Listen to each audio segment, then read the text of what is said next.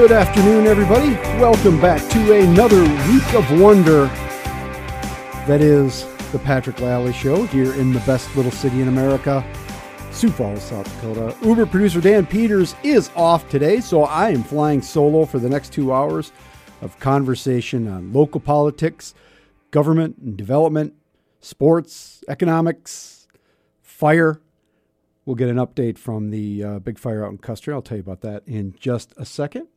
Thank you for spending some of your precious time with us today on Information 1000 KSOO. Whether you're in a car, working on a job site somewhere, streaming through your computer at work or through the new KSOO mobile app, or watching on Facebook Live, which many folks are doing right now, welcome and thank you for being here. What a wonderful weekend it was. Better than today, let me tell you that. I can I can hear the, the pitter patter of boulders and pebbles being driven by the wind against the north facing windows of the fine KSOO palatial studio here on the south side. Uh, but it was a great weekend. I was lucky enough to ride in the Riddle Riddle Box, the Riddle Box Winter Ultra Bike Race. It was a great day for a bike ride in the wilds of the Big Sioux River Valley near Canton, down there north of Canton into Iowa. Here's the thing about the Riddle Box, okay? It's a gravel road race and ride the thing about gravel roads is that when they're built, you see, back in the day, there was no like, you know, bringing down that grade a little bit, you know, like they do on the interstates or some of your bigger highways and such. So they wouldn't alter the slope really of any of the hills, you know, it just follows the contour of the land, as we like to say. Did I mention this race was in a river valley? Okay, that means that the hills can be, well, let's just say steep and it's not just gravel, but some sections of what we like to call B roads, you know, two track trails through a field or what have you. And uh, throw in some concrete barriers at an at abandoned bridge just for fun, some bacon, a tasty adult beverage at the turnaround, and you got yourself a challenging little 25 mile adventure there. But it was a great time. Not too serious in terms of racing if you aren't into that, and plenty of challenge if you are. It helps when it's a near perfect winter day which it was on Saturday. Just a gorgeous, gorgeous day. Big shout out to Two Wheeler Dealer for organizing the race, Calico Skies Winery for hosting that event, and the Smart Cyclist for riding with me for the entire route. He and I talked about that on Thursday, and we stuck together. We stuck it out. Full disclosure, though, he could have dropped me on the climbs at the end, and it was it was climby. Let's just say it was climby at the end. And uh, but he was nice enough to hold up for me and kind of soft pedal over the top and we rode in together, and it was really a lot of fun. I hope you were uh, able to enjoy that weekend as much as I did, and your week is off to a great start today, despite the rather uh, challenging conditions out there right now. We've got a great show for you today. Our guests include local blogger and City Hall watcher Scott Ehrisman. He'll be with us for the second hour. There's a lot going on with local government and politics, and Scott has plenty to say about all of it if you follow his blog at southdacola.com. The common man's going to be in for a rare Monday appearance on Weird Friends. Had to do a little flip flopping this week. The Boon Man will be here tomorrow. We will get a special report on the Custer wildfires from uh, on site there from the Buffalo Maiden in downtown Custer. And I'll have the P&L statement just after the break. Today's topic, it's kind of a lightning round, really. I got all kinds of stuff I want to talk about all kinds of stuff. You're going to want to stick close for that. This is the Patrick Lally Show on Information 1000 KSOO. 312 on the Patrick Lally Show, Information 1000 KSOO.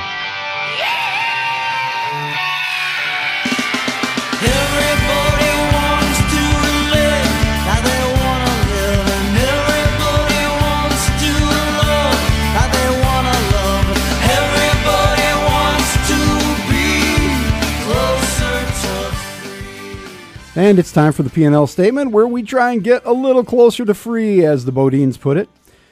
Uh, there's uh, there's just a ton going on in the world these days.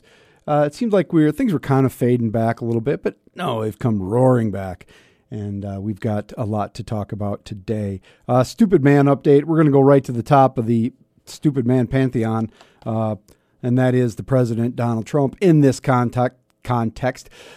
Nikki Haley says women who accuse Trump of misconduct, quote, should be heard. Nikki Haley, of course, is the American ambassador to the United Nations, former governor of South Carolina, and a, uh, a much respected and upcoming up and coming Republican, said on Sunday that women who have accused President Trump of sexual misconduct should be heard. A surprising break from the administration's long standing assertion that the allegations are false and that voters rightly dismissed them when they elected Mr. Trump. Of course, that was before the whole Me Too movement really got hold and everything changed. Uh, but this was surprising. Um, Ms. Haley is the highest ranking woman, woman in Mr. Trump's administration. Refocused attention on the allegations. There was a lot on this over the weekend, but she said they should be heard and they should be dealt with, Ms. Haley said on Face the Nation. And I think we heard from them prior to the election. And I think any woman who has felt violated or felt mistreated in any way, they have every right to speak up. You know, she's hedging there a little bit, but it's still, you know, um, kind of a big deal. This is kind of coming back to haunt uh, the president. There was a couple of press conferences over the weekend. There's a documentary underway. There's a lawsuit. Uh, you know, this isn't good news for Trump, to be sure, who is trying to keep his act together from a government perspective. Uh, if this keeps going, and it will, it's going to be kind of a constant sideshow for the president. Will it drive him from office, as it has Al Franken or John Conyers or the gentleman from Arizona, Mr. Franks? Uh, likely not on its own, uh, but it's going to continue to complicate life for Republicans in general, particularly if Roy Moore wins that election tomorrow. Uh, I love this story. A teenager kills mountain lion while hunting in western Iowa. Not just western Iowa, people, but right across the border here in the Big Sioux River Valley, uh, kind of where I was uh, down racing. Not so far. So this is a story out of the Des Moines Register, but it uh, because it came uh, through kind of I think Iowa government channels. But uh, young man named uh, Jacob Altina, seven Altina Altina. He's 17. He's from Rock Rapids, which of course is just a stone's throw from here. He was hunting deer Saturday near Akron which is just down the river a little ways, when he encountered a mountain lion. It is believed to be the sixth killed in Iowa in recent history. Of course, we have a lot more killed in South Dakota, but uh, this was the first time uh, in recent history that mountain lion has been killed in Iowa by somebody other than a, a Department of Natural Resources per- person, natural resources person. So that's kind of interesting. But it's just you know out there in the river valley, out in your big Sioux River Valley, people, mountain lions. It's kind of cool and it's kind of frightening all at once. Um, you know, they're out there. We knew that. Uh, I now have reason, more reason to worry about riding my bike on the trail at night, other than the skunks and possums. Um, there have been credible sightings of mountain lions around the city in the past, uh, but uh, that's a, you see the photo. It's a big lion. Uh, okay, so start the clock for Trump GOP in last push on taxes and the budget. This is a story uh, from the Associated Press that I found rather interesting because it kind of puts everything into context about what's going to be going on by December 22nd.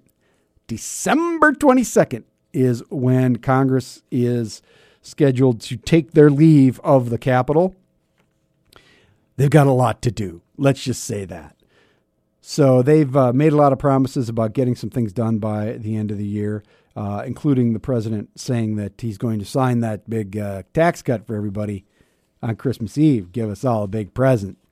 Um, but we all know that there's a lot to go there, and here are some of the the bigger topics. All right, so let's just take a rundown here. Republicans are upbeat about finalizing a tax bill from the House and Senate versions for Trump's first major legislative accomplishment in nearly 11 months in office. Uh, Kevin McClar- McCarthy, who is, of course, the House Majority Leader, was on uh, Fox News Channel this weekend. He said, I feel very confident we're going to get this done. At the end of the day, we're going to get this to the president's desk and he is going to sign it. Uh, of course, we know that it's uh, estimated estimated it would cut taxes by 1.5 trillion dollars over the next decade, while adding billions to the 20 trillion dollar deficit. Trillion. Uh, there are steep tax cuts for corporations. Yeah, yeah. More modest reductions for most individuals. Yada yada yada. Um, you know they're having trouble getting the uh, the folks in states that have high income tax themselves, California, New York, New Jersey because of the elimination of the deduction for state and local taxes. Um, repeal of the deduction added up to one trillion, 1.3 trillion dollars in revenue over that decade that could be used for the deep tax cuts. So, you know, that's it's it's that's kind of where they're getting the money from in large measure. So that's a big deal. Um, lawmakers have, as you know, the House and Senate have both uh, approved a deal, but they got to reconcile it yet. Um, this is uh, Senator Tim Scott, who's a Republican from South Carolina, on Meet the Press with Chuck Todd Sunday. There's a lot of conversation about the fact that in some of the blue states where the taxes are high, the property tax alone, they will not be able to use the $10,000 that's in the bill and property tax deductions. Um, so allowing for income and property taxes, which would cost another $100 billion, by the way, to be options for folks in those states would be a better solution. And we're looking at ways to make that happen. So they've talked about also to make this work, uh, maybe having the corporate tax cut only go down to 21 or 22 percent instead of 35, from down from 35 instead of 20. Um, so the the big news kind of today was that the uh, the Treasury Department has come out with a, an analysis that says about half the expected increase in economic growth likely will result from tax benefits for corporations. Um, the Joint Committee on Tax Joint Committee on Taxation estimates that growth stimulated by the anticipated tax cuts will generate 409 billion, not the 1.3 trillion that they're 1.5 trillion that they need. Uh, you know, the the the Trump administration says that the Republican tax bill will generate about 1.8 in tax revenue by 10 years. So the estimates are wildly different. Um, and you know, the fact is, the bill keeps going up, and despite what backers say, it's not going to pay for itself. It's just not. That's not how it's ever worked. I don't know why they think it's going to work now. It's not going to spur 4% annual economic growth. It's not going to put more money in the middle class pocketbooks, not much. It's purely a political move, and Republicans are going to own it. It doesn't mean it's not, there aren't good parts of it, because there certainly are. But promising this number, I think, is where it is, is kind of their undoing in terms of how it will be judged in the long term. Because you can cut taxes to cut taxes' sake you can cut taxes because you feel they're unfair. You can cut taxes because you believe there are ways to uh, stimulate certain segments of the economy. Yeah, you can do some of those things. But it has never been proven, and it has never worked, that a broad based tax cut like this can hit a number. And it's never been done in the economic conditions that we're in now. When it was when these things have been practiced in the in the 80s, there were a couple of big tax cuts, as you recall, in the 80s. Those were completely different financial situations. And what happened? It ran up the deficit. So, you know, is it a good package? I don't know. I don't know. I'm not going to really see any benefit from it. I don't know. Government spending, this is another big part of the uh, plan they have to get done by the end of the year. Of course, we are in a two week extension on the uh, spending cap. They gave us a temporary reprieve, reprieve for, or a peeve from a partial government shutdown when they passed that stopgap measure last week. Uh, Republicans want to boost defense spending. Democrats want a similar increase for domestic agendas. You know, this is all in the, they got to make all the numbers come together at the bottom when you got a tax cut, and that's hard to do. They also need uh, disaster aid for Puerto Rico. Uh, Trump administration has asked for 44 billion, an amount lawmakers from hurricane slammed regions say is insufficient. It's also Texas and Florida, not just Puerto Rico. The latest request would bring the total appropriated for disaster relief this fall to close to $100 billion. And they still have to calculate how much it will cost to rebuild Puerto Rico's devastated housing stock and electric grid. Remember, Puerto Rico, they are Americans. They have citizenship. They are not foreigners. You know, shutting down the government, if they can't, that is about the worst idea they can come up with. You know, if that is the result, we know what happens in government shutdowns. The people get angry. The people get angry, my friends.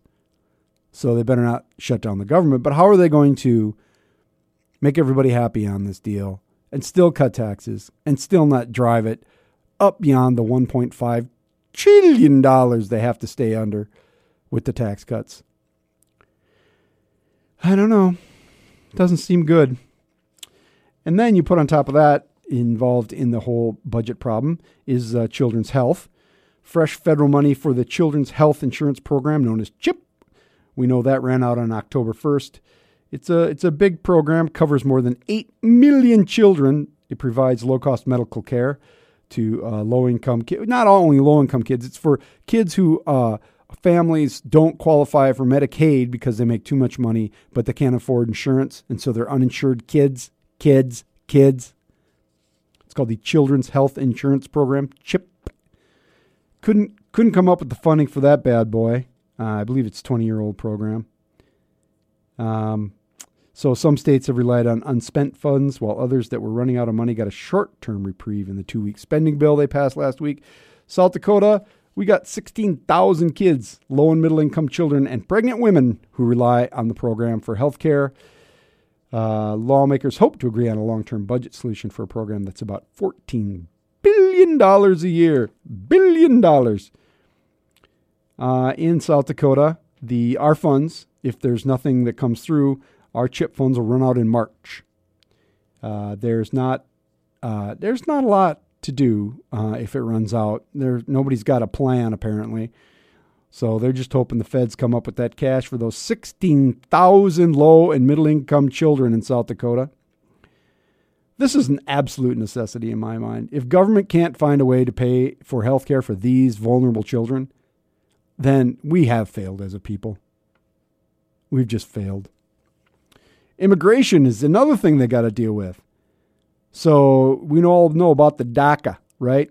Uh, Democrats want to act now to protect young immigrants who came to the United States illegally as children with demands that a solution is included in any year end spending deal. See, it's all in one big package. It's all coming down the pipe at you, one, one big wad.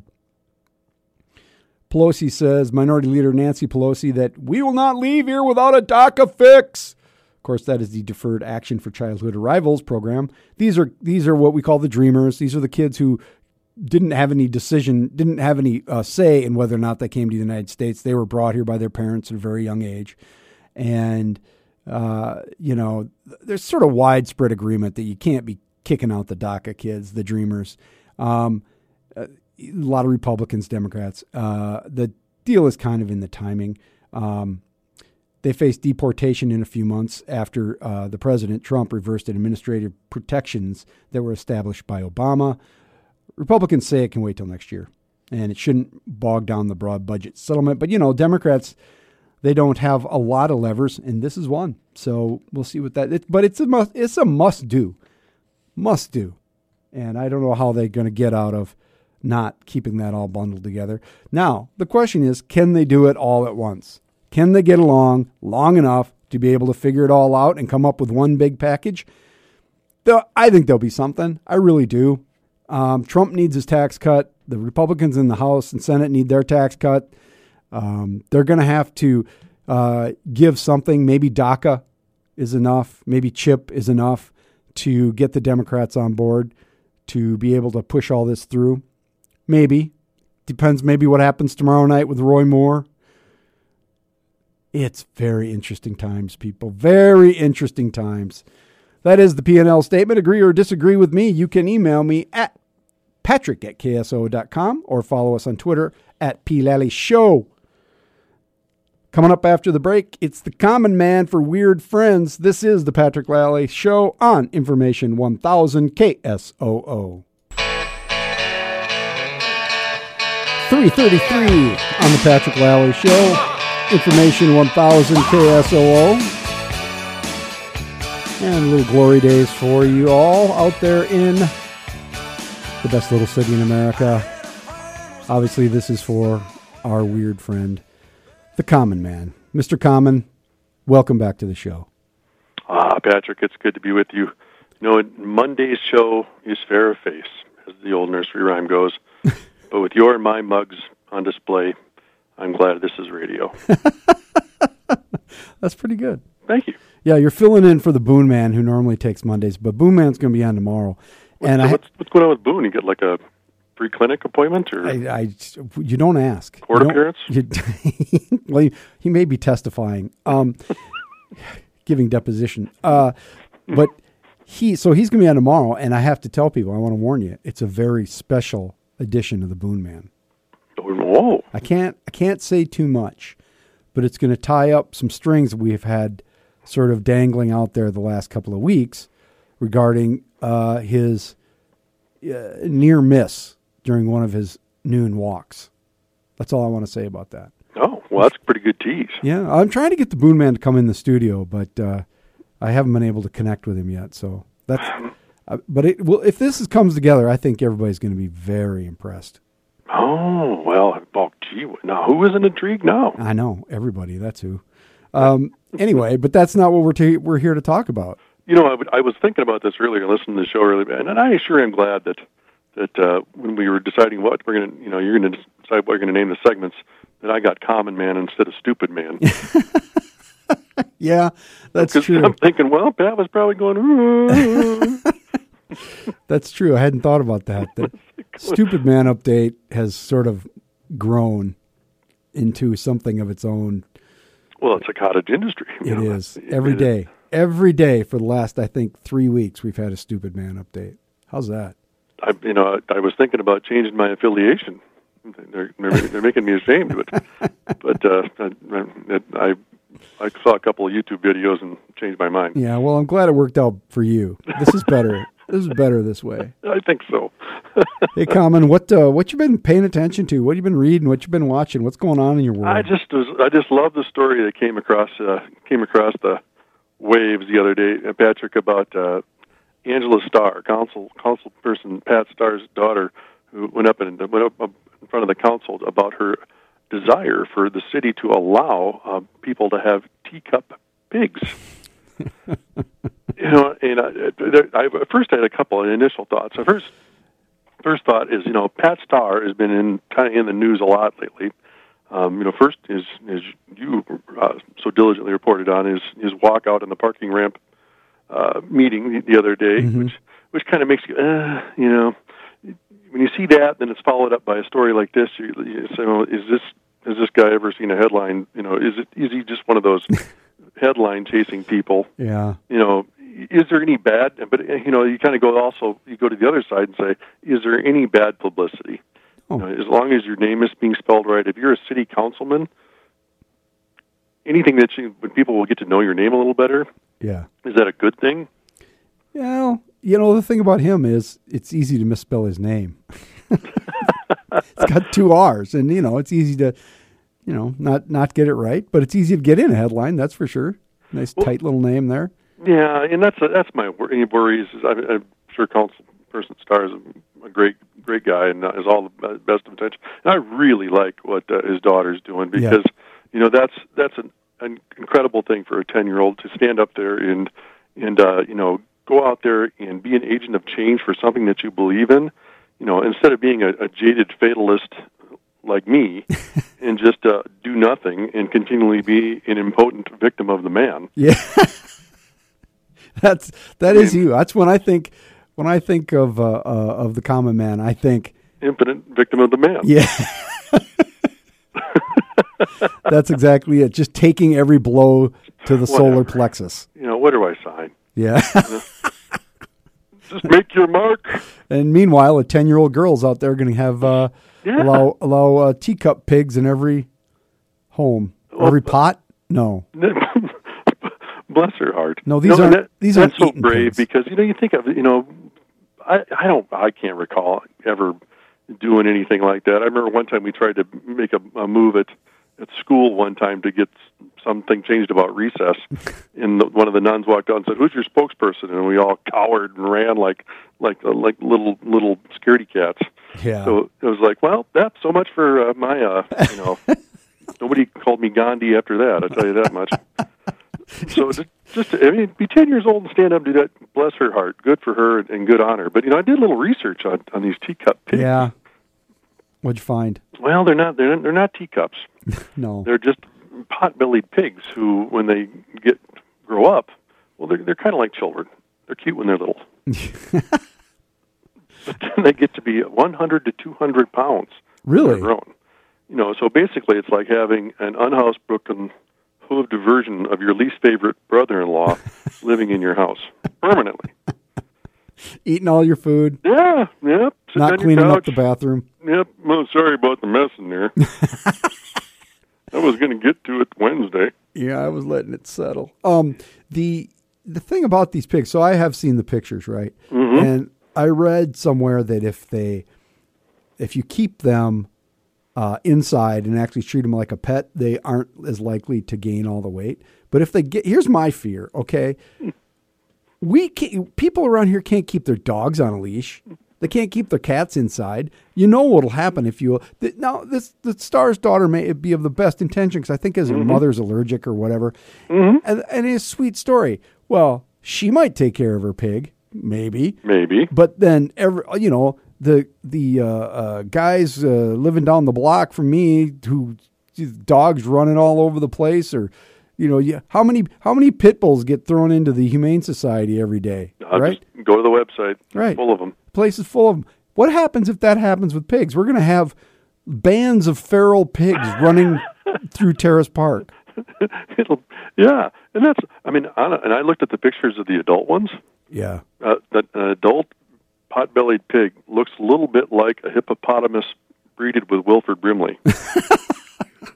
that is not, that is a big, ornery-looking creature. yeah And- did they have those hus- those tusks and everything Mm, yeah. Yeah. Oh, yeah. If, you've seen, well, I forget which Hannibal movie that was, but that's nothing you want to be a part of. No, no. You know, I keep hearing uh, rumors of uh, feral pigs because you know down south, down there, down Arkansas, and Texas. down Texas, Yeah. Oklahoma, Yeah. they uh, they regularly have uh, uh, they they hunt them, they shoot them, they kill them, Got to. which is fine. But they've it's because they've gone feral, Mm-hmm. right? They they weren't here the entire time, so you get one feral pig.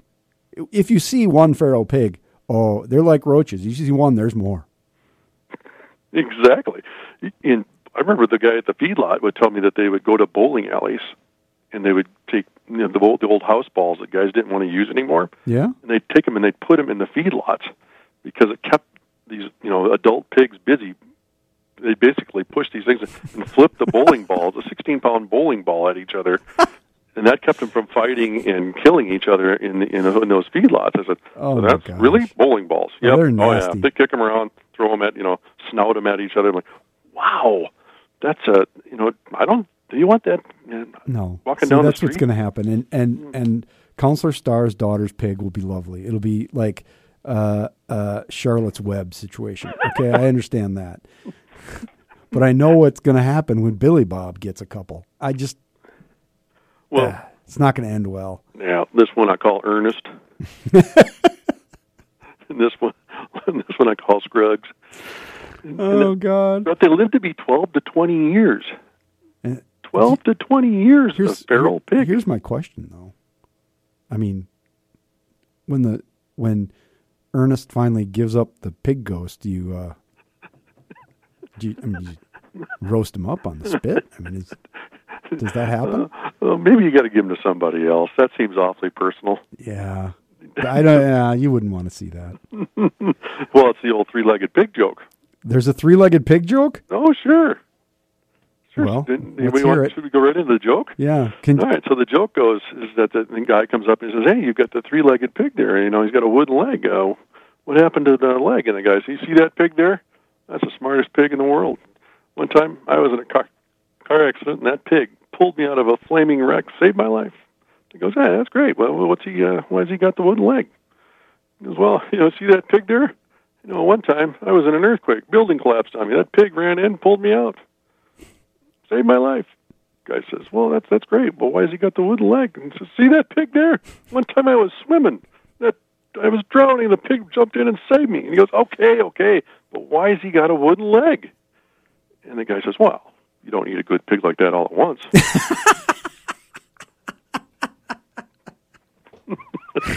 Oh, that's good stuff. You know, we were going to talk about teacher salaries, but we'll just do that next week ah, we'll try because that's that's a good way to end.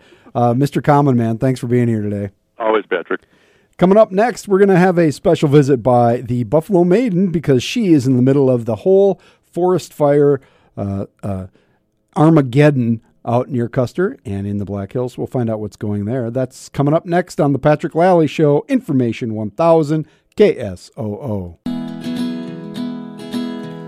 347 on the Patrick Lally Show, Information 1000 KSOO. Well, I moved into this room, if you could call it that, a week ago. I never do what I'm supposed to do. Hardly Jason Isbell, Alabama Pines, which I thought was appropriate, given that we are going to talk about pine trees broadly. And uh, the uh, fires out in the Black Hills, which I saw this morning, has shut down Custer State Park. So I thought, well, I know somebody near Custer State Park, our regular Friday guest, the Buffalo Maiden. So, you know, we get her on the horn. How are the fires, Buffalo Maiden?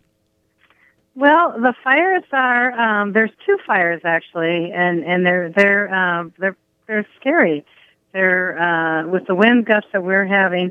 Custer State Park's fire has gone from 30 acres this morning when they first announced it, when I first heard about it, to well over, close to 3,000 acres. Holy. Um, so that's only in a couple of hours, and actually, I think it bumped up to 2,500 acres very quickly. But what's so weird is I just drove through that area yesterday. I was just out in the hills in, in that area yesterday, and it was it was so beautiful, very pristine. Um, the lakes are not frozen over. We have absolutely no snow, and I didn't see. I saw two deer. I didn't see any elk, no buffalo, nothing. So I don't, I'm hoping I'm hoping that those animals are are down south and out of the fire's way. So, But- wh- what part of the park generally is are we talking about here? So Legion Lake, which is seven miles uh, from Custer, uh, out in that area, heading south um, east towards the there's Badger Clark Road, and then Legion Lake. So originally they just closed that triangle there where it's 87, where you can head down to Bluebell, Yeah. or you can head uh, out to Legion Lake, um, or and into the Custer State Park area. So originally that was closed down, but now they've evacuated the year-round employees at Legion Lake, the year-round people at Bluebell Lodge. Um, so you know, it, and there's I think they said there's well over 200 firefighters on it, but because of the wind, which is crazy wind, um, which now I mean it's nothing like California. We gotta it, it just breaks your heart about California. They're like what 250,000 Yeah, that's enormous. acres have burned. But it's the same And- concept where you've got. I mean, you're not used Well, to seeing fires this time of year. it's different in a little aspect that we have absolutely no. I mean, you know, they lost a fire pump house that wasn't used usable. You know, in 2,500 acres, and in California, you're going to lose 2,500 homes and yeah. or more, probably 5,000 homes in that space. So that part, uh, it's just, it's, you know, it's just kind of scary. Then there's the one out at Limestone, and I was just there last week, um, up in Limestone, which is kind of outside. It's west, uh, northwest of Custer, and that one's burning about 30 acres at this point. So, what can you see from uh, downtown Custer? Is it? I mean, is it You- smoky uh, or what, how is it? Oh yeah, yeah. I I tried to send you some pictures. It's just clear white. I mean, well, this morning it was black, huge puffs of black smoke. It looked like you know mushroom clouds coming up, and now they're white, and it's just a thick white hue over um, Cicero Peak, over in that area, just uh, east of town. Does, But can you know, they smell it? closed the park, so we're we're. I mean, you cannot even. I don't even know how the kids are going to get home to Hermosa tonight. I was just thinking about that because the park is closed. So, yeah, that's kind of a main thoroughfare, really, out of It Custer. is. It's I, one I went out. I went out there trying to see if I could take some pictures, and absolutely not. I mean, they are. This is this is serious business, man. They have shut it down. Wow. So, uh, it, the smell, can you smell it? Nothing. No, um, because you know the wind is blowing south or whatever. So it's I don't blowing away from town. It's right? blowing away from town down into Buffalo Gap area, down towards Hot Springs. So we don't smell it, um, but certainly, you know, it is it is frightening. And they said it was a may- possibly a, a tree that hit a power line, which is, is interesting because the trees are falling all over the place. Um, in fact, I saw one yesterday that missed the road just by a little bit. Uh, so I don't know. It's it, hopefully this wind will end and and they can get this fire under control. But I, I can't imagine that they can t- contain it yet. How windy is it? Uh, 35 mile an hour gusts, 40 mile an hour gusts. Wow. Um, you That know, so and with no snow, it makes it very hard. So I have utmost respect for our uh, firefighters, and and it's incredible. I, you know, search and rescue. Everybody, I've seen all the trucks go by today. So we're just hopeful. Yeah. So uh, the you normally have snow cover by now, though, right? I mean, Yeah, we should have like inches of snow cover. I guess I have a foot of snow. Uh, I talked to a buddy at the Spearfish Canyon. They have a foot of snow in the canyon, and we have nothing. oh, good because I'm going skiing up there over New Year's. I know, you lucky dog. I know. Don't come down here. Well, uh, Buffalo Maiden, thank you for the update, and um, Yeah. I'll look for those pictures, and Sure. uh, and I'll try and get them up on our Twitter feed so people can see. Well, they won't be. You know, there's not professional pictures, but yeah, there's okay. definitely it's a there's a big huge. There's a lot of smoke. Oh, it's wild. Uh, what do they say? Where there's smoke, there's fire. Or where there's fire, there's smoke. I don't know. Well, stay safe. you know what I mean. Okay. Don't try and sneak in the back way or anything like you might do. No. I'll be good. All right. Thanks for the update. Okay, thank you. Bye bye. And that was the Buffalo Maiden checking in from Custer, where the fires have uh, shut down Custer State Park. And we'll be watching to see if there's any more news on the fires and uh, their uh, progress on fighting them. If the wind goes down, of course, it makes it a lot easier. But we'll pay attention to that and uh, go to our Twitter feed. When I get a chance here, I'll try and take those photos and put them up at P. Lally Show. And uh, so you can see kind of the perspective from down in downtown Custer. Coming up after the break at the top of the hour, we're going to have Scott Ehrisman in. Of course, Scott is the local blogger, City Hall watcher.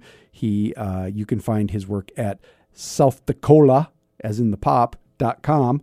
And uh, he has been writing feverishly lately on all manner of city related issues. And of course, Scott, always entertaining and informative. So we'll be talking with him after the news at the top of the hour. We'll be right back. This is the Patrick Lally Show on Information 1000 KSOO. 356 on the Patrick Lally Show, Information 1000.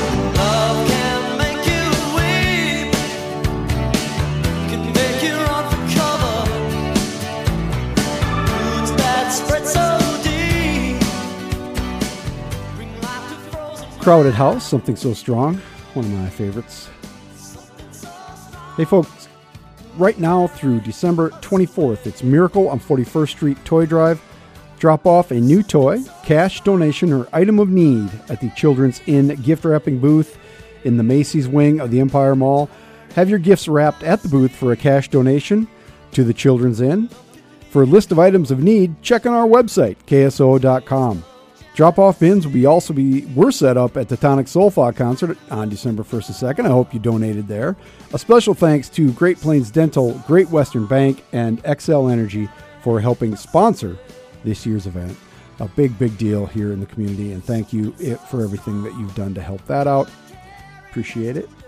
I uh, I saw this earlier, a news item that I didn't get to in the P and L that I think is just interesting. Uh, the city of Sioux Falls, the school district.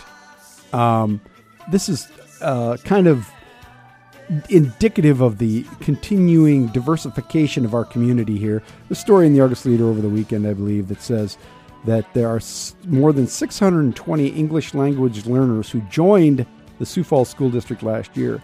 That brings the total up to more than 2,300 students classified as English language learners this year in the district.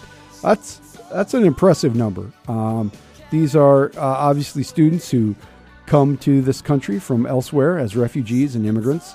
Um, this district will likely spend more than $5 million to teach English language learners this year, but that's what's got to happen. And uh, I think the district has been pretty admirable in terms of the way they have uh, accepted and developed students from around the world and all the different language groups that uh, there's something like 60 different language groups out of the roughly 2300 23,000 and some total students uh, and it just keeps growing growing and growing. So these are the challenges we face and how we deal with those challenges is what determines what you know the, the strength of our character as a community and i think the school district has been doing an admirable job in dealing with all the challenges.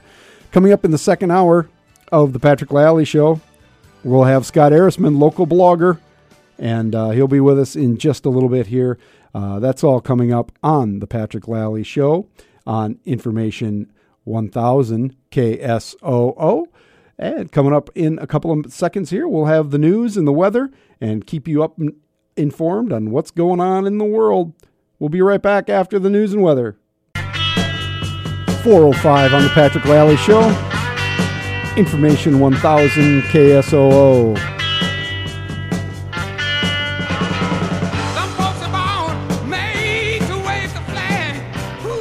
And uh, whenever Scott Harrisman's on the show, we we just run all Creedence. Yeah. Because that's what he.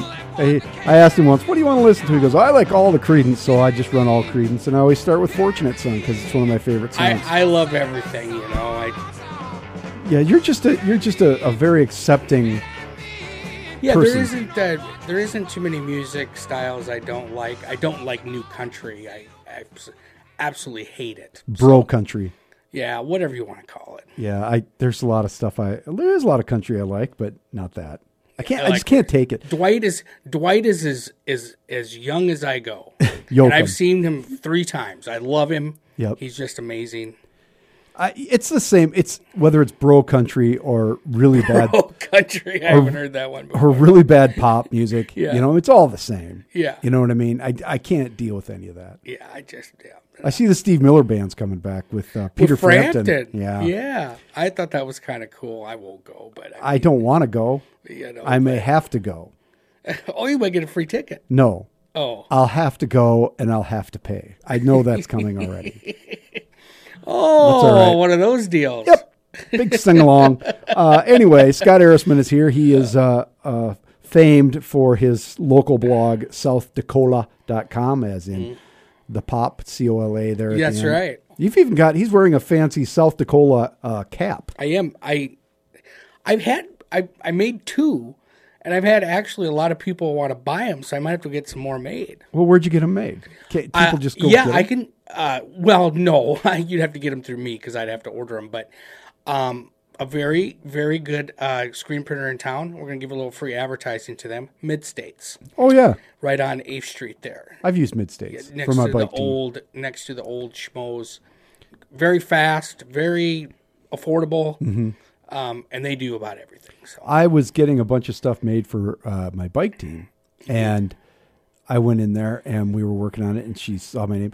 It turns out my my one of my relatives was Lally Bonding, Mm-hmm. and they had gotten all of their stuff done there for years. And on the wall back there is a Lally Bonding sweatshirt.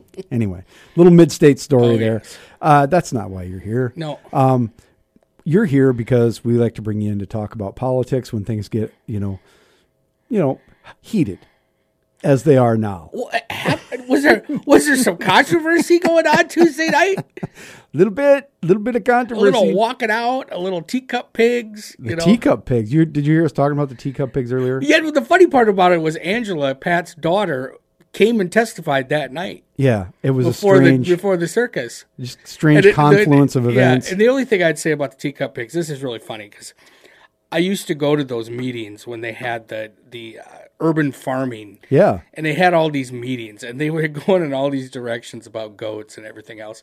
And there was a point in the meeting and i'm sitting at the library in the back row and there's some guys sitting next to me and they were trying to figure out whether were rabbits were food or pets. And i lean into this guy next to me and i'm like they're both. You know like they're both. They're both. And i said they can also be they can either be pets or they can be food or they can be both Or they can, be can have 'em- wildlife. you can have them for a year and say you know you're you've been wonderful then you can we had them on the farm and we used them we ate them how was rabbit? rabbit's good Yeah. um it's, it tends to be a little dry um and of course it's it's it's like white meat chicken Yeah. is what it's like Well, I thought it, I always had the impression that rabbit was a little darker though. Is it kind of white, No, no, white meat a kind of kind of that kind of texture? There, and there's not as much meat on a Yeah. rabbit as there is probably on a, a bigger chicken. Mm-hmm. Um, and it, it's a little dry, but it, it is good. Yeah. How about Yeah. squirrel? You ever eaten squirrel? No, I had That's a a neighbor thing. that would eat it a lot, and he tried to get us to eat, and I, I just, I never tried it. I just never thought saw the appeal. Just And you like- were and you weren't like even in the south. And I don't like pheasant either. So I've tried it ten million different ways, and I'm still, I you know I do want to try pheasant salad. You know, people make a chicken salad Yeah, pheasant. that thing. might be good. That sounds kind of. But then you can't taste anything but the mayonnaise. Well, that's probably what makes it good. Not- but yeah, we had rabbits on the farm, and uh, that's what we had them for. So Tuesday The they had the hold of them, and then there was no more rabbits. the the issue over the the teacup pigs is that Yeah. Pat Starr's daughter Angela wants to be able to have one, and you can't have one right now. I didn't realize that. Neither did I. I. I thought you could. Um, obviously, you're not going to eat a pet pig. You know. Well, why not? No. It's no different from a rabbit. You could put it on the spit. I don't know if a, a, potbelly pig would be very good. I don't. I have no idea. Might not be. just because as a per I grew up on a just for the record I grew up on a sh- sheep and hog farm Mm-hmm. and uh, we also had goats that we didn't eat my parents later raised goats for eating but they were they sell them uh, would sell them to California but anyway uh, and we had some rabbits and ducks and geese and you know um, pigs are bred the way the pigs you eat Mm-hmm. you get in a store they're bred for that they're- genetically they- engineered. They, you know, the right kind of muscle tone. I was in 4-H too, so I kind of know about all this stuff. The right kind of muscle tone, the right kind of marbling, the, Yep. the kind of fat content you want. Yep. And I would just think a potbelly pig. Might not have all that. It might have a lot of fat, Yeah. and it might not have a lot of meat. Yeah. And they might not be too tasty. Also, I here's what I think about, and I said this earlier. Mm-hmm. It seems okay on the surface, but we've got people in this town who don't take, take care of their dogs. I agree with. I was listening to you guys talk about that, and I agree with you too. Pretty soon, you know, we're going to have like feral pigs running around. And they, they're they domestic. I mean, they go out. They go wild in the heartbeat. fast. Yeah. I was watching a show recently about the colonial times, Jamestown, and all that, and how the pigs got away, mm-hmm. and they domestic or they they made themselves wild within a matter of years. Yeah. You know they got away from the Spaniards or whatever, and they just they were everywhere. they're they're they're they they they they figure out how to you know like horses. They just kind of figure it out real quick. It'll happen. Yeah. You just wait. Mark my words. They're very intelligent animals. That's right. Yes. I don't think we're going to have. We're not going to have. You think the city? Well, I don't know if Pat's got a lot of political capital right now. Uh, you might have to have Angela go on her own on this That's one. right. but, So yeah. should have to do her own lobbying. Uh, speaking of Tuesday, so that was the big. Uh, uh, before we get into the meat of the issue, Mm-hmm. let's talk about the optics, as we like to say in politics now. The optics. Um, so I didn't watch it live, but I was there in the chambers, and I'm glad you brought this up because Pat Starr left Mm-hmm. because they said he couldn't vote present. Essentially, he wanted to abstain from voting because the uh, mayor and the chairman of the council cut off debate, right? Mm-hmm. Cut off uh, public input, and he, in protest, wanted to vote present, Mm-hmm. And they said he couldn't do that, so he left the chamber. the thing too, I, what people don't realize is that Pat hadn't made up his mind that I know of. He never told me how he was going to vote. He was leaning towards no, but I still think he was looking for more information. He wanted to hear from the developers who never got up. Not a single guarantor got up and said, "Hey, this is good for you. This is why I want to get in partnership with Did you." they plan And to at some point, No, just- but Pat wanted to hear that. I see. He kept waiting for them to come up there. He told me is like the developers never came up. None of them came up and said, "Hey, this is why we want this." And then another thing, they were concerned about the liabilities of Aaron Holgren, and in the lease agreement. And we're sort of run, we're sort of running that through all this stuff without Yeah. reference, but it was a fifty million. It is going to be a fifty million Mm-hmm. dollar parking ramp and hotel. City's share is twenty one ish 1000000 Mm-hmm. The the developers is the rest of it thirty ish. Um, the vote was on the bond essentially to build the ramp, and then the deal that Mm-hmm. Will allow them to do was it. a domino effect on Yep, everything. There were several other Yeah. Elements of it. right. It got kind of ugly, but you know what? I mean, there's been kind of a lot of gnashing of, and this is my question. There's been some gnashing of teeth about the uh, propriety of it all. It wasn't that bad. it wasn't that bad. And the other thing is, is that when we say Pat's at fault or uh, Mike Huether's at fault or the council as a whole is at fault, if you were sitting in the chambers, you would have saw the way the council was giggling and laughing at Teresa and rolling their eyes and and treating and I'm sure Pat was watching all this. He didn't do nothing, no reaction or whatever. Pat's watching all this, the way they're treating Teresa, giggling at her, laughing at her, the mayor's saying having side conversations. You know, you see all this stuff in the chambers. It really comes down to um and this isn't I don't think the mayor should be punished for this or anything. He ran the meeting very poorly, and he's the chair. That's his job. He should have said ahead of time. Let's do. Let's try an hour of public input, folks. Mm-hmm. Put it out there It wasn't. and see what see where we come with it. And when we get to an hour, I'll decide whether or not. And then the chair could have said, "Sounds good." Right. And then we all would have known where we were at. So when Pat asked for more time, Pat asked for more time because there was no. The chair is supposed to do that, and the mayor's been here for seven and a half years, he knows that. and he knows that, and he knows he should have done that better. But to sit there and blame Pat, um, for things going awry, it's and like, I don't. It's I like haven't really heard the mayor on this. I've heard he more said Kiley. that when Pat walked out, he said Pat. He said right in the meeting he Uh-huh. didn't. He, he decided he didn't want to perform his duties. oh, well, that's not good. He didn't need to say that. And things did get a little out of hand. And I think that if Pat would have, Councilor Starr would have taken a step back, there were procedural uh, options left open to him that he maybe didn't know about or just didn't think about in the heat of the Mm-hmm. He could have got up before the vote, but like I said, he didn't know where the public input was going. And like I also said, he's never told anybody how he was going to vote on the thing. Mm-hmm. And, you know, secondly, the other part about this is what a lot of people don't realize is like you got to be there in the chambers watching this stuff.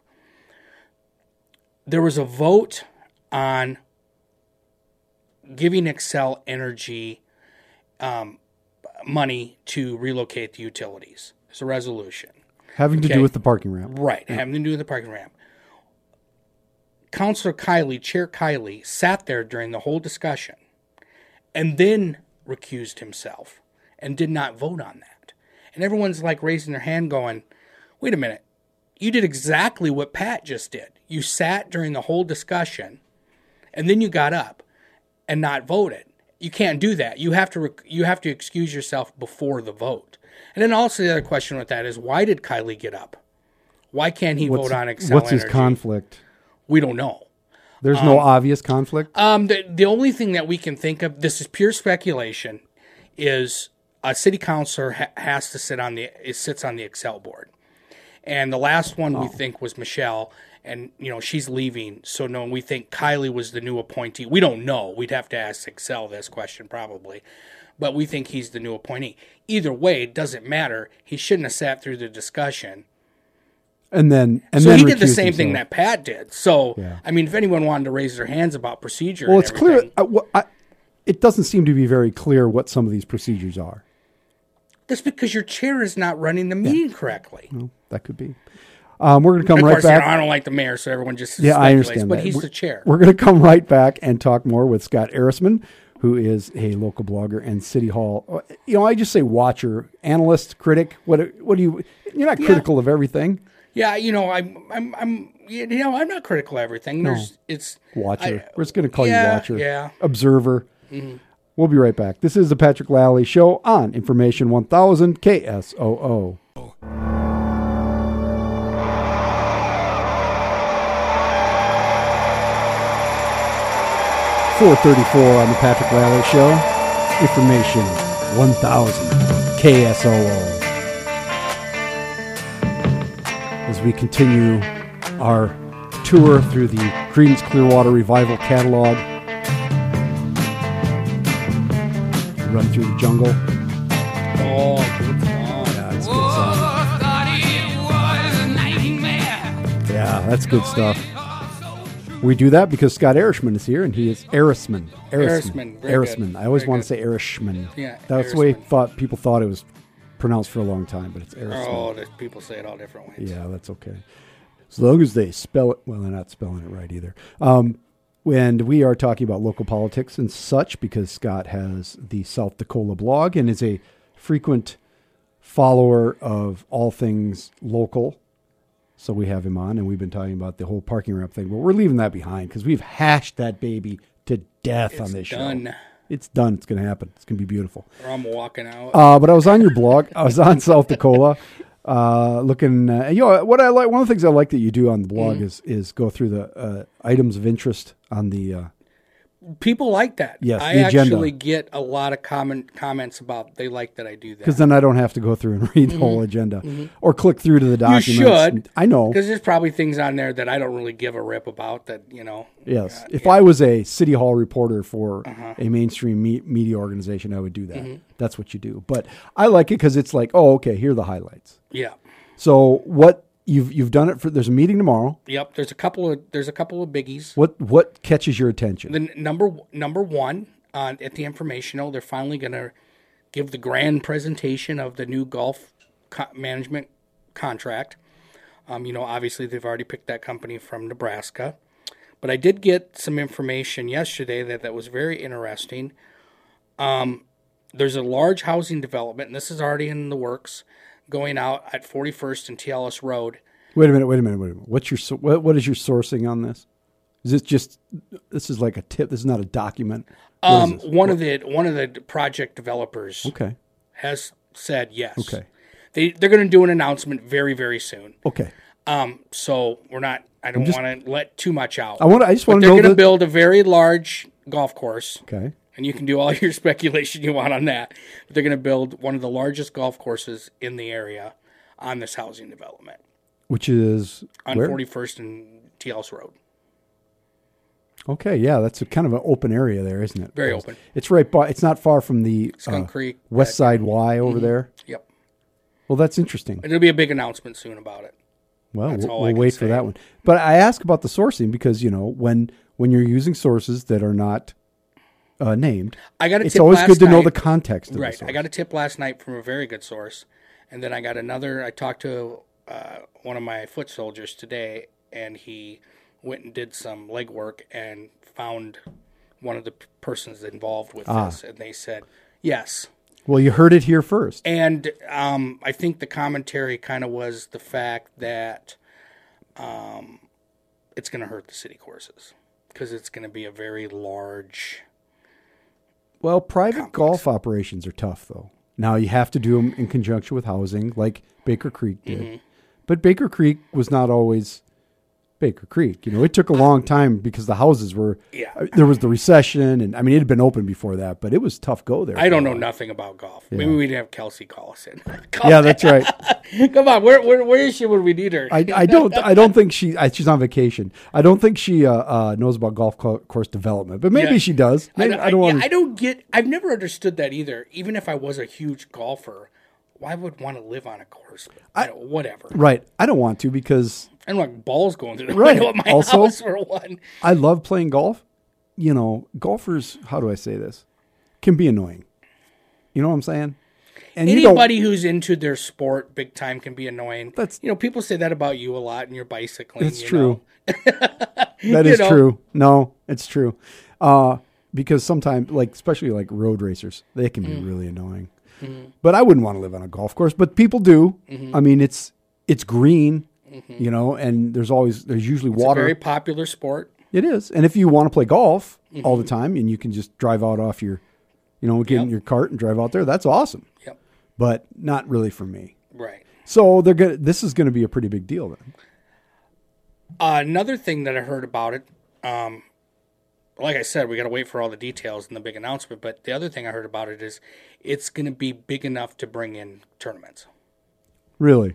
Mm-hmm. All right. Well, whatever that means. Like I said, I know nothing about golf. You could you could tell you could point at one golf course and point at the other golf course and say, Scott, which one is better for tournaments or bigger? And I'd be like, I don't know. well, we'll we will await that uh, announcement. Well, they've been having the the women's the women's uh, Symetra Symetra Right. tour event Right. at Willow Run, Right. and that's been pretty successful. So Yep.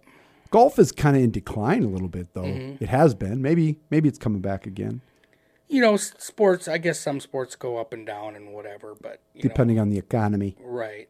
You know, nobody talks about bowling anymore. So the con, so the contract tomorrow uh, is the the details of the contract. I guess what- the details of the one who won. yeah. I, I, was also told today that the city is absolutely, and of course they've already said this, they're absolutely not going to show the details of the other people who applied. So we'll 291. never know. We know 291. we know that Dakota Golf that they had a bid. We know that Mm-hmm. uh, uh, Walsh, Yep. Tom Walsh's company had a bid, and then there were a couple of out of towners, a couple other Yeah. out of towners, right? Camper. Th- So there were like five or six of them, but we'll, we won't ever know the details. We'll of never see the rest of them. Now they are. It seemed like the I can I can't remember the name of the company from Omaha that Mm. won, but Pinnacle. Is it Pinnacle? I don't know. I think it's Pinnacle. Anyway, they it seemed like they were going to keep the Dakota Golf guys around to help. Well, they say that kind of stuff, you know. Who knows? You know, it's kind of, you know, it's you know, the companies do that all the time where they say, "Well, we're going to buy this, and then we're going Yeah, to keep." no, we're not going to make any changes in management. For they about- make everyone reapply, and they go, "Well, you're not good enough." yeah, you're, bought, you're gone. See you later. Yeah. Uh, so that's going to happen tomorrow. What else?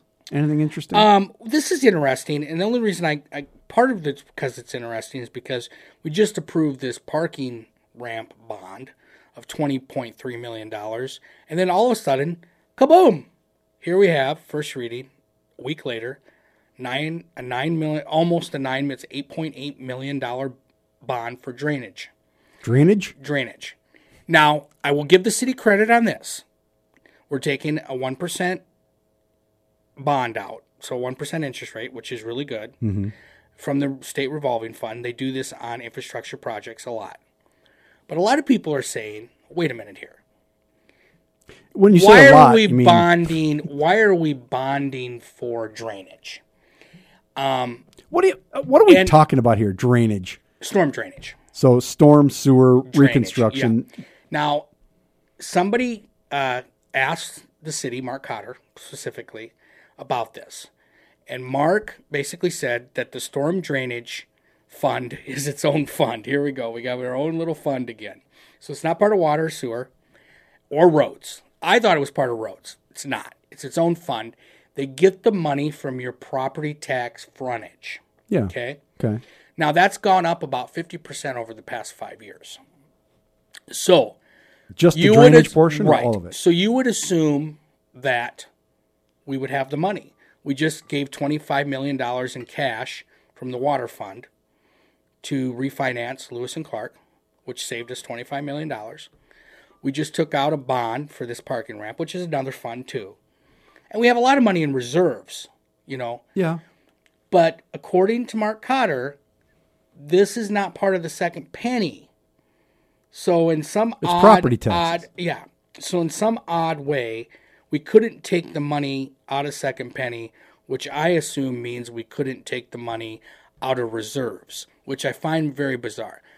I start to start scratching my head when we're taking out a bond for any kind of infrastructure. That money should be there. It should be in that account. Because we have these funds. Yeah. The specialty funds. And we're told constantly, constantly by the mayor that we have all this money in the reserves and we're doing so well and we're so cash happy or whatever. Nine million dollars is a lot of money, but also on a big spectrum of things where we have a what four hundred million dollar, three hundred million dollar budget. It's not a lot of money. So why didn't we just write a check for this? I don't know. Is it for new development or is it for? Uh, There's I thought it was for uh, redevelopment. okay.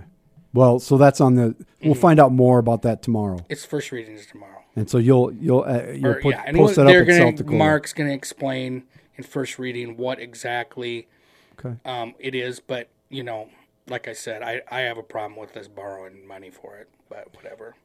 We are going to come right back and continue our conversation with Mr. Scott Ehrisman of the South DaCola blog, southdacola.com, and uh, chat maybe about the mayor's race a little bit.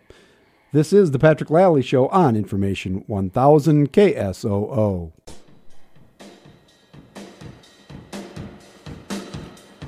Four forty-seven on the Patrick Lally Show. Information one thousand KSOO.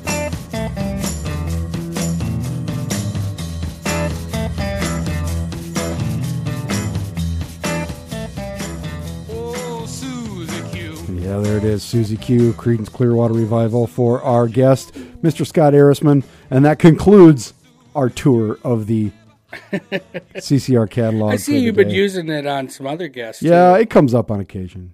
Well, there's about a thousand CCR songs. yeah, so yeah. that that makes it that makes it something like that. yeah, they're good. I love CCR. Um, So let's talk a little bit about the mayor's race. We're still very, very early. Yes. And the, everybody always thought that there was going to be more candidates. There's eight. There's one woman. There's basically four front runners. I would say there's there's two halves of the race, and that's not always fair to the people who aren't in the top half. But that's the way I see it. Um, but nobody else has come in to the race, and I don't think anybody's going to.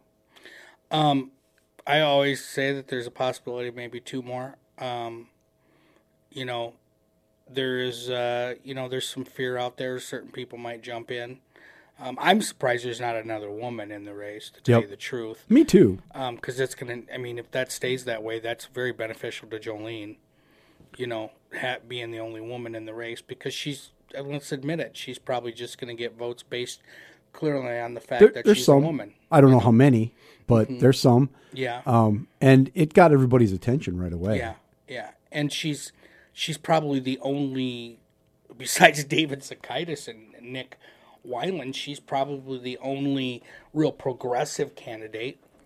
But like I said to someone the other day, before the forums and interviews, and you know this from being at Mm-hmm. the paper, uh, before the forums and interviews start, we really don't really know a lot about them No. except because they just blow fluff now because they can put whatever they want to out there on their brochures and, and Facebook pages and Well, they, come can in here for their exam. right and they But- come in here yeah They'll and be they, back. they struggle sometimes I notice and, and you don't even ask hard questions and I'm like Not sitting really. there and I hear them like kind of go uh, uh, uh, uh. I'm not sure what I'm. I, I've been thinking about this, so I'm almost through everybody the Mm-hmm. one time around, and then, but I, I don't want to be. I'm not going to be done with it then. Right. But then you don't just bring them back for like another round of interviews. Mm-hmm.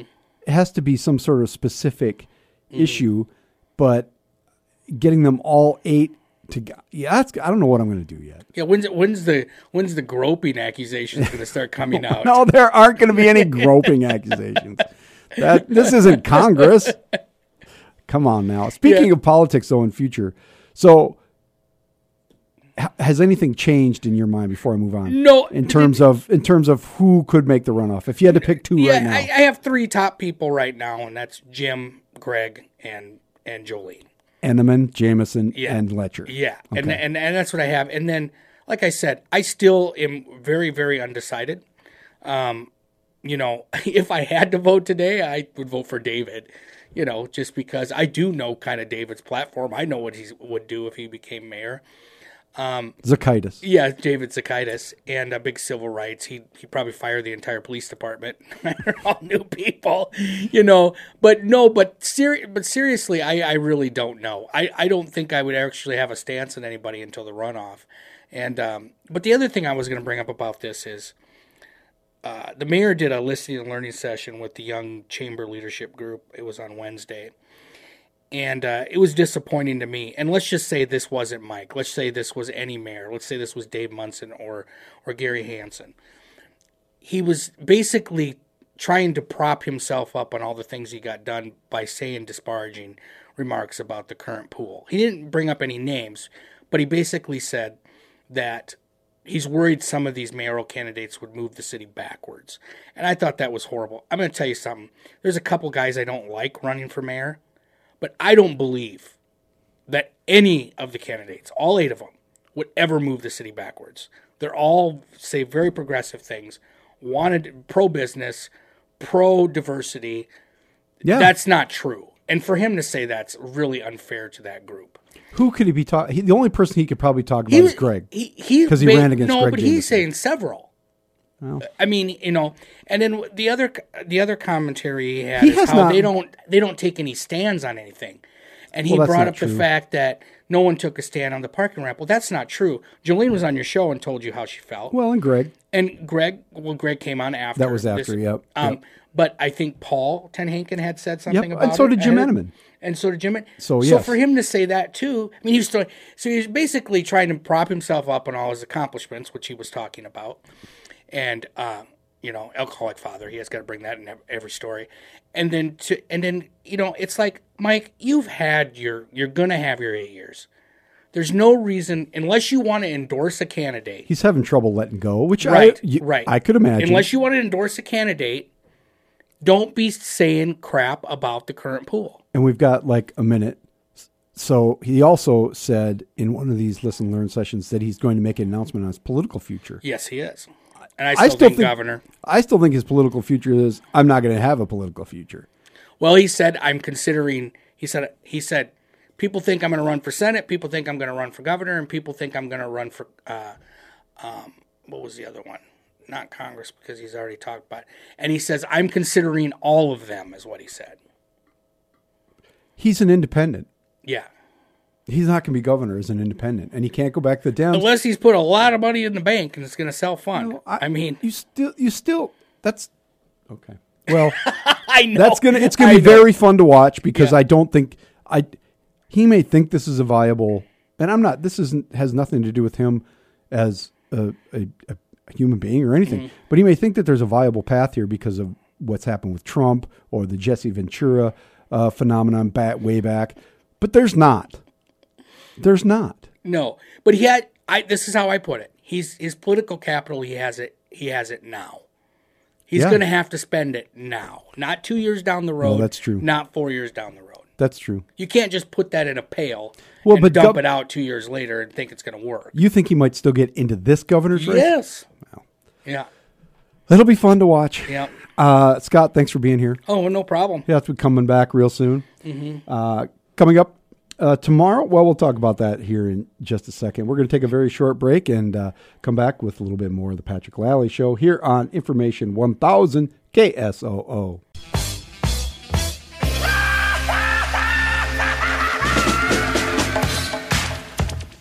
Four fifty-seven on the Patrick Lally Show. Information one thousand KSOO.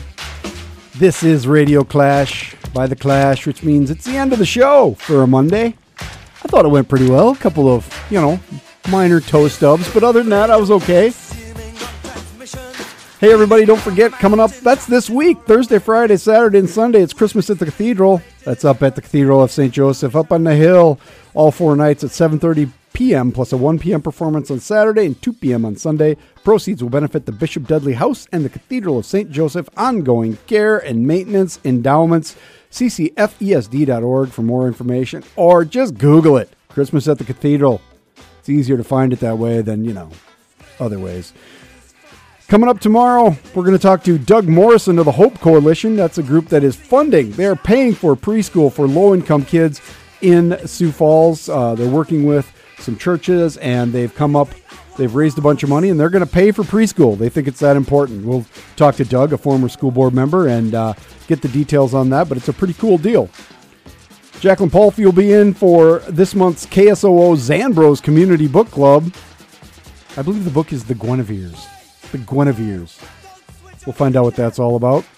And of course, a very special episode of Weird Friends with the Boon Man. And if I can make it work, it's going to be a special extended episode of the Boon Man.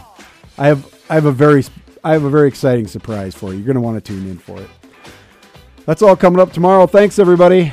Have a good evening. This is the Patrick Lally Show on Information 1000 KSOO. This is Radio and your thoughts when lightning split